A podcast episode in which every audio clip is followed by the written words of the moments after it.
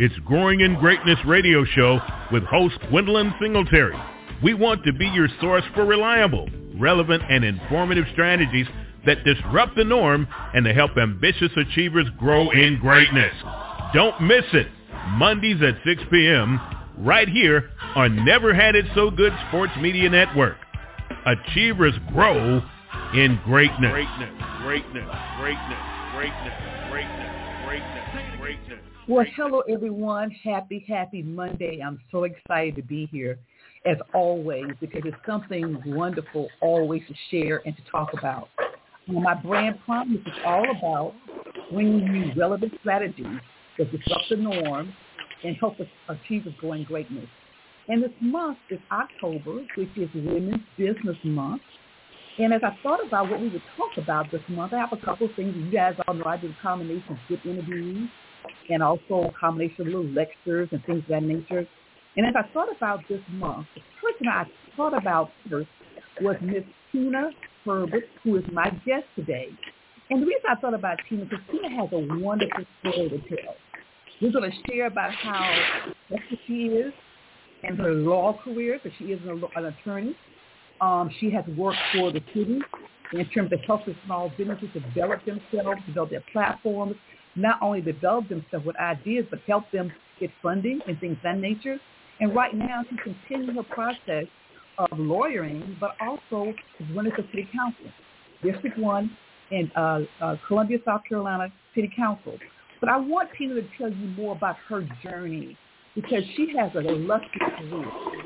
And I want people to understand she's going to share a little about happened, some of her uh, uh, bad experiences, stressful uh, experiences being a woman in business, being a woman attorney, being an African American woman attorney, being a, a, a city official.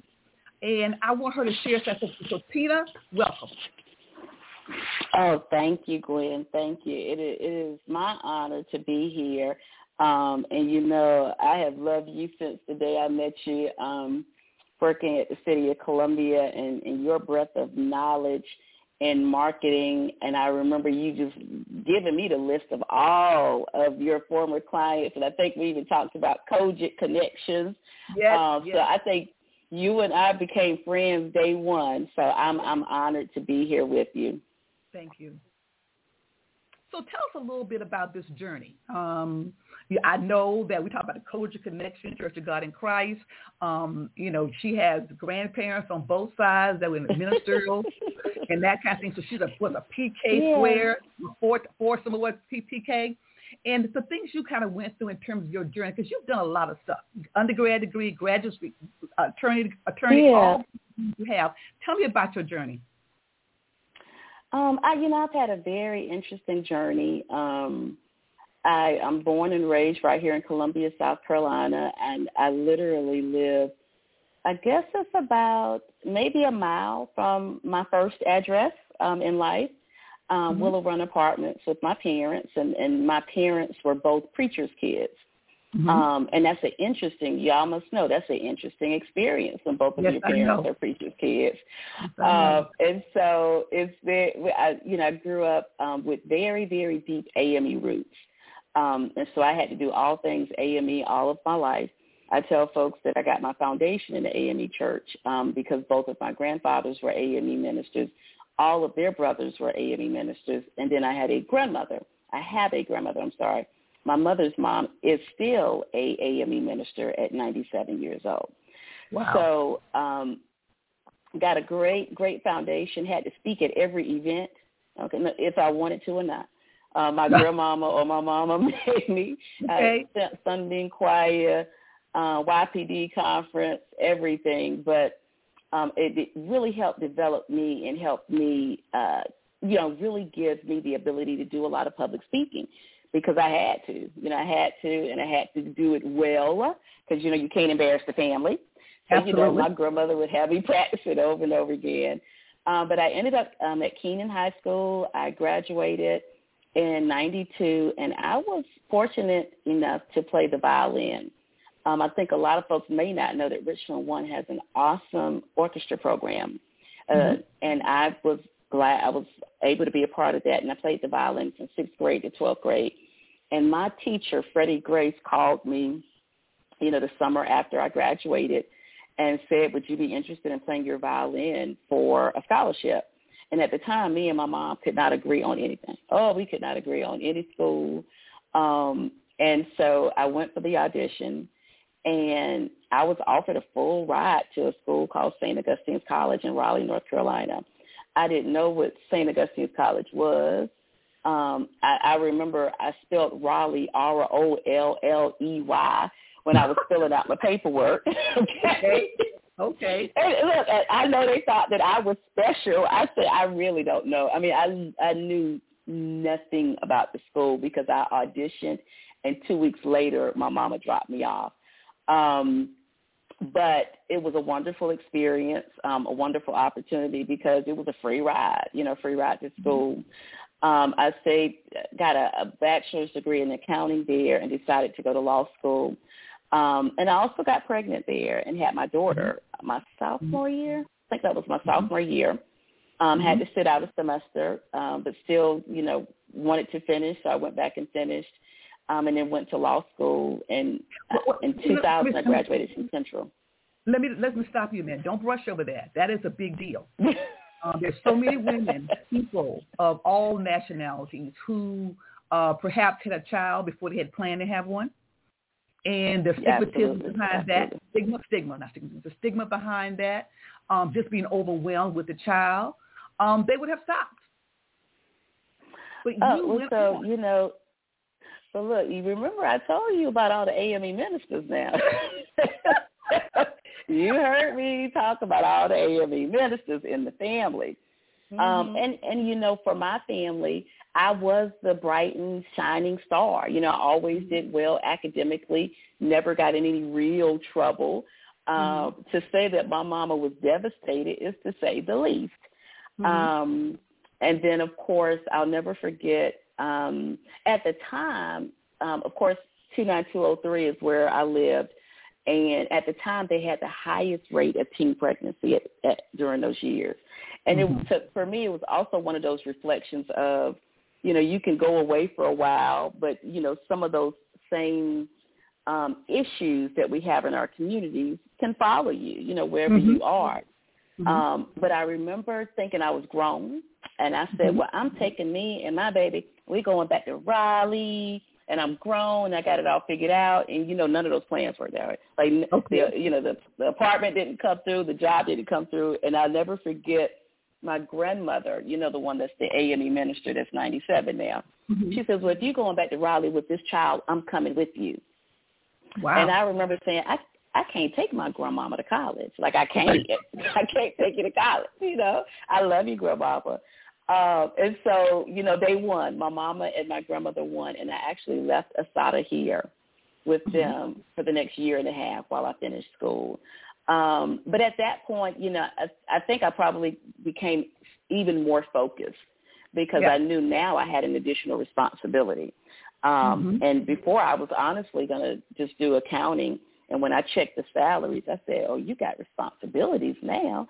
And I mm-hmm. looked at the numbers and said, you need a career with more money. I mean, and that's okay. how I, literally how I decided to go to law school. So, um, and that was a journey having a child. It really was. Mm-hmm. I, I became instantly a non-traditional student, um, but I loved um, I loved North Carolina Central University because one of my professors, my tax professor, which is one of the most difficult classes, one day he said, Miss Herbert, I don't want you missing class. So even if you have to bring your child with you, bring her to class with you. And I said, yes, sir. Uh, you know, I appreciated it. So they wrapped my, you know, they wrapped their arms around me too at North Carolina Central. Um, but then I came home. Yeah. And well, you know, you know, we also have to learn that everything happens for a reason because I had applied to Duke and I had applied to Chapel Hill. Mm-hmm. And I did not get into Duke and I was devastated. And I didn't Chapel Hill put me on their waiting list for law school, and then I was offended. So I was devastated and offended, and said, "Well, let me apply to Central," and Central let me right in. Um, and you know, those doors were closed for a reason because I wouldn't have been able to go to Duke University Law School, um, walking in the door with my child in a bag of, you know, a McDonald's, no. a Happy Meal, because she, no. and a coloring book because you know it's a holiday or something that they care or she's not feeling 100% would have been able to do it. So everything happens for a reason. Um, but we did come back home in 2000, and I started practicing law. Um, I've done a little bit of everything. I've clerked for a judge. I've been a public defender doing criminal work. I have represented small businesses. Um, I've done insurance defense. Um, and I've worked, um, I worked with Steve Benjamin for years before he became mayor. And then when he did become mayor, I left the practice of law altogether and went to the city. Um, mm-hmm. I was there for seven years. I did community development. I started in the community development department, and then mm-hmm. I went over to director of OBO, which is like our small business office, um, and had a really really good time. And that's where I met you. Um, right. Really good time there, helping businesses build their capacity. Because what we realized, particularly as, as as black people and particularly as black women, we have great ideas and we have great concepts. We have great skills, but we don't have that institutional knowledge that's been passed down for five generations Absolutely. on how to run a restaurant or how to run an accounting firm or um, you know whatever area you're in. And so we really needed a lot of capacity building. Um, and I tell people, and, and there's no shame in that because I went to law school, and law school teaches you about the law, but they don't teach you how to run a law practice. You know, they don't tell you who the best people are to hire. They don't mm-hmm. tell you how to market so that you get great clients. Um, they don't know, tell you how to do collections so that you get the money for the work that you do. Um, so we found that across the board. Um, but it's so critical that we, particularly as black women, continue to work in that vein because it's also um, business ownership is how we really, really increase our wealth. Or for mm-hmm. some of us, just develop some kind of wealth um, is in business, business ownership. So um, it's a must that we have to do, and helping people do it um, and helping them fill in the gaps with their capacity um, mm-hmm. was really, really important to me and fun to me as well. You did a whole lot in the business uh, office OBO. Yes, that's where we met. Um, but um, tell every, tell everyone about the kind of some of the programs you instituted, you involved in, um, some of the, the, seminars and workshops and things you develop under your watch at OBO. Well, we did look. We did do a lot. I think that's why I was so tired. Uh, uh, one of my uh, the the thing that was probably the most and well, I had a lot of most importance, but um, the Business Opportunity Conference, Minority Business Opportunity Conference, was very important to me. Mm-hmm. Um, that was the first conference of this type at the city where we um, put out a list of all the services and products that the city buys and we mm-hmm. let people know this ahead of time so that if you mm-hmm. sell um, or provide this service, then you need to be here in the building. Right. And then we set up um, every single department in the city had to come or send a representative of someone that purchases, one of their purchases, mm-hmm. so that people could directly meet, sit down and have like 10 minutes with the purchasing officer for that department because mm-hmm. what we realized is, and I'm sure you understand this, minorities don't have one-on-one um, relationships with the purchasers in all of these city departments. Absolutely. Um, and so a lot of times, you know, and, and we all are probably guilty of it at some point, but once you start using a vendor that you like, you want to stay with that vendor for the rest of your life. Mm-hmm. Well, in city government and taxpayer dollars, that's not necessarily how you should do it. Um, and what we found is that um, a lot of people would say, well, we don't know anyone. And I said, oh, okay, I'll help you solve that.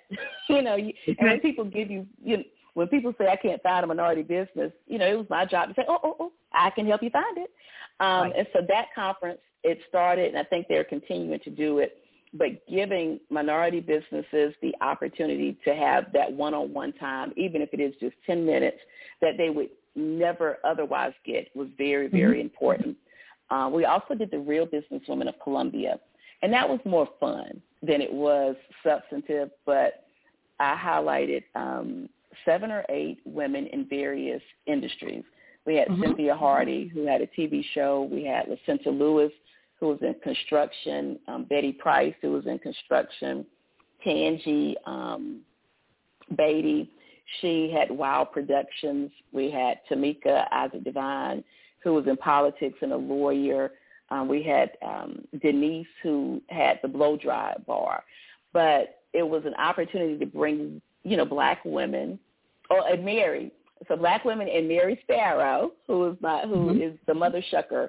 Um, you know, just an opportunity for women to talk about the challenges, um, the frustrations, and the fun times of being um, women in business and the climate that we had. So that was always pretty cool.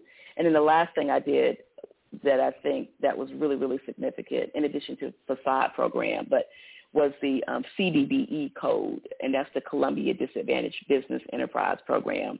Right. Um, I wrote Very that as a way to, yeah, to help us get our, our numbers up with spending um, spending dollars with disadvantaged businesses. Um, and that's just one of those things that you had to tackle from a variety of directions. You couldn't just do that from, you know, so we could have the Business Opportunity Conference, but that's just one part.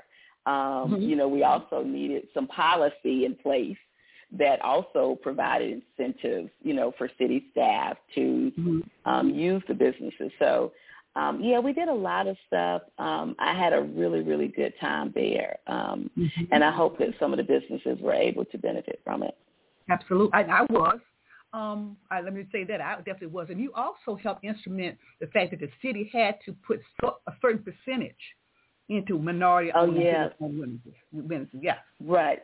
So before, yeah, before, when I got to the city, and it's interesting because that's the primary purpose of our office. You know, fundamentally, is to mm-hmm. increase spending with um, small minority women-owned businesses, but we didn't have a goal.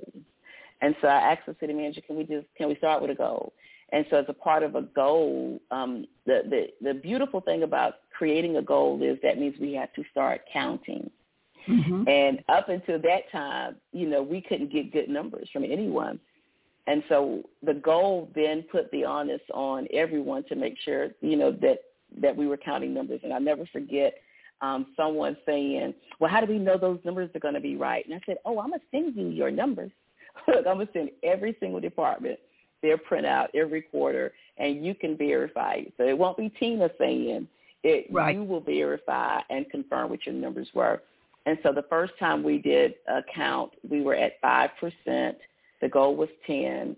And this past year, um, we were able to actually increase the goal itself to 15% because we were achieving 15% uh, with disadvantaged businesses. So um, that was that was pretty pretty critical. And you know, I didn't know if it was going to be successful or not, um, but I do believe that you have to try something mm-hmm. um, try it. And then they did a lot of changes to it recently, and I'm totally fine with that. You know, take it, mold it, um, update it, because at the end of the day, you just want a policy that really works and mm-hmm. provides good outcomes. So, um, yeah, that was that was one of my. I think I think once we got it passed, I said I think I can go on and be with the Lord now. You know, cause I, you know, I got my, you know, I got my grandma spirit, so I can go on and be with the Lord. We got, we got a problem. about that is, I think all of all of you guys should look into your areas. Um, different states and cities have different um, different um, programs and offices, but there's something similar to the Office of Business Opportunities or Minority Business or something in your city or state or county or whatever and don't overlook that opportunity, especially being a minority and or women-owned business. Find out what those organizations right. are and get involved and see how you can let that benefit you. So they also have, can you mm-hmm. tell about the of Business in terms of financial help and stuff like that that you guys have done? Right. So we also did loans. I think at the time our portfolio was about five million, and I think it's grown a lot with the um, with the COVID relief funds, but we were able to give loans up to $200,000 to small businesses. Um, and we often gave loans when banks wouldn't. And so that's very, very critical for small businesses who don't have capital. Um, and, and a lot of our businesses, I mean, unless it's easier for someone such as myself who is in professional services um, not to need a whole bunch of cash or capital. But if you have a product that you're trying to deliver, you need cash on hand.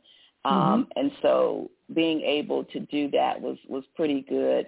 Um, and we had to make a lot of hard decisions because, you know, I would get a lot of businesses and the concept was good, but when I looked at the three-year projections, because, and a lot of people didn't realize, I mean, I had an MBA, so I could look at it and say, I don't think that's going to work, uh, or give them some advice on, um, and not that I was an expert in any area, but I could do a high-level glance to see if you really had a good grasp of what you were doing, um, and then kind of give you some direction if you needed to go look at, you know, some break-even analysis, if you needed to do some mentoring or be a mentee to another business. But um, finance, being able to give people capital um, makes or breaks a business. So Absolutely. being able to do that was super crucial. And for us, too, um, making sure people were able to repay the loans. Mm-hmm. Um, and I think, uh, you know, that's a hard decision because, um, you know, I took collateral. We took collateral. Um, and mm-hmm. I turned down a lot of people, and they didn't understand. I, I said, because remember, if you don't pay this loan back, I'm coming to get your house, and mm-hmm. I don't mm-hmm. want your house. So mm-hmm. um, one of the council persons used to say sometimes turning a person down for a loan was huge because you know we're going to keep you out of bankruptcy from making you know a mm-hmm. bad decision. Mm-hmm. So mm-hmm. um, so it's, there's balance there. But when you have a good a good restaurant, um, we did um, what's my place? Uh, Piece of Soul is one. Warmoth is one. Um, being able to pour into businesses and see them, that's pretty cool. Tolliver's on North Main Street. Mm-hmm. Um, it's it's just cool to see how you can help businesses survive and help black businesses stay in business, particularly during COVID too. Right. Well, you know, here's here's one thing I want you guys to kind of get from Tina. Um, you can talk here about her career. She had some bumps there, and things didn't always work out the way it did, but she kept on pushing. And I want to talk about that tenacity. And as you are a political figure, uh, when you were OBO, because there were people looking at you from every aspect, mm-hmm. I'm sure. Uh, business people, bankers, other politicians, you're not doing me fair. The people saying you're not fair. Oh, she didn't help me. I should give me a loan. How do you keep pushing and going forward. And that's what I want women to understand because this is not a cakewalk. While everything she's accomplished has been mm-hmm. great, but there is a, a tenacity and some some some some bootstrapping you have to do. And so, talk to us a little bit about that before we go into the political piece. Um, well, you know, first thing, one of the lessons I learned many, many, many years ago is if you make a solid decision, and by a solid decision, I mean you do the research or you've given it adequate consideration or you have a good reason for whatever your decision is, then you know you can stand behind it. Because, you know, as a director, I had to make decisions and mm-hmm. um, had to be able to respond to those decisions. And so I just made sure, you know, and, and, and you know, I pray um, and I mm-hmm. ask for discernment and I just would say, um, I hope, you know, make sure this is the right decision. Um, and then you just stand you have to stand flat-footed and say that is the decision um, when people disagree with you. Now, you know, if you get new information or something, you know, you could change it up. But I was just very decisive um, most of my career. Um, the other thing is, like I said earlier, you never know why doors close. Mm-hmm. So I have just learned, um, whatever state I'm in, therewith to be content.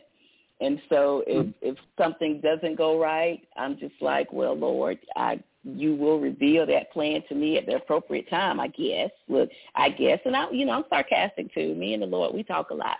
So you know, we mm-hmm. we talk so much. I talk any kind of way sometimes. Um, mm-hmm. But at the end of the day, when you know that He has given you an assignment, mm-hmm. and when you know that you're not done, then you don't have the opportunity to um, to stop.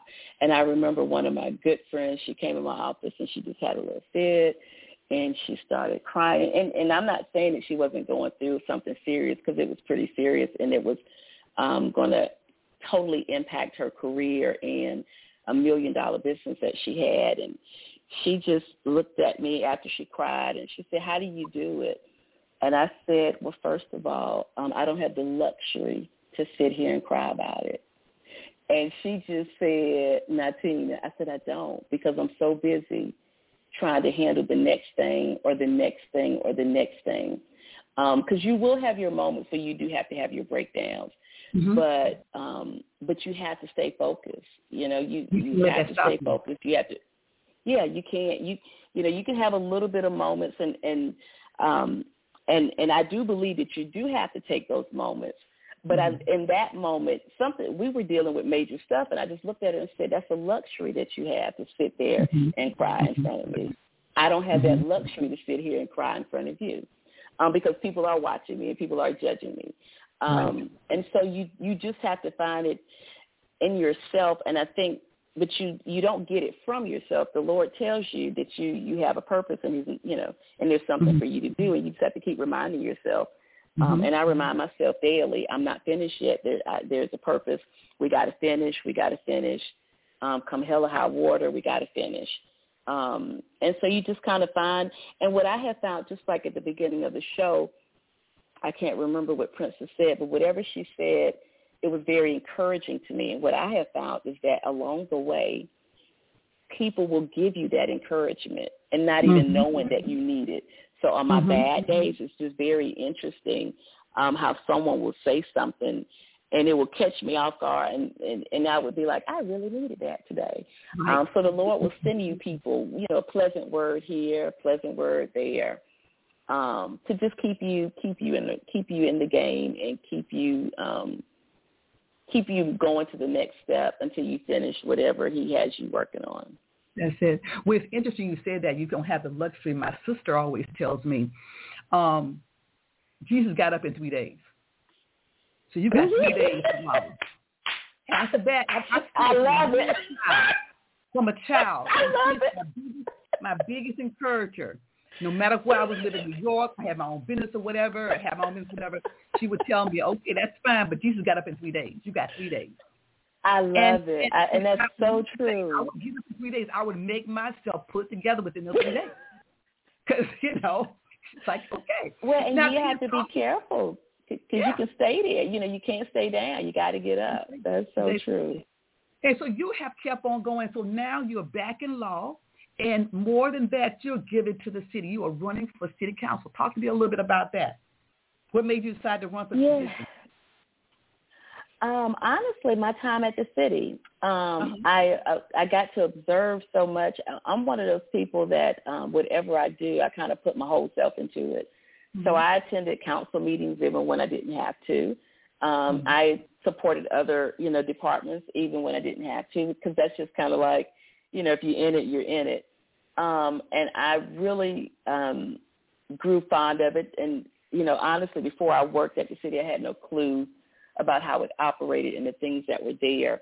Um, and so I've watched and I just realized this would be my next level of service. And that's what it is. Mm-hmm. I think some people think running for office um, is, you know, you're looking for a glorified title.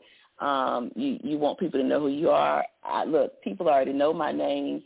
I'm I'm so low key. Look, and you you Gwen, you know I try and keep my name real low key. So I'm not I'm not looking for that, you know, not looking for mm-hmm. attention. Um, but I do feel that my history between my community service, my community development work, um, my economic development work with the city just puts me in a unique posture to serve my own community.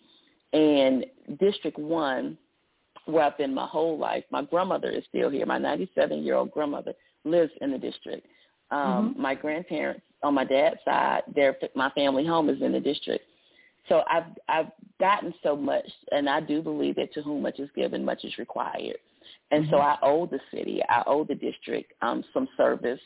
Um, my goal is to make it a little bit better, um, really a lot better, but at, at mm-hmm. very least a little bit better.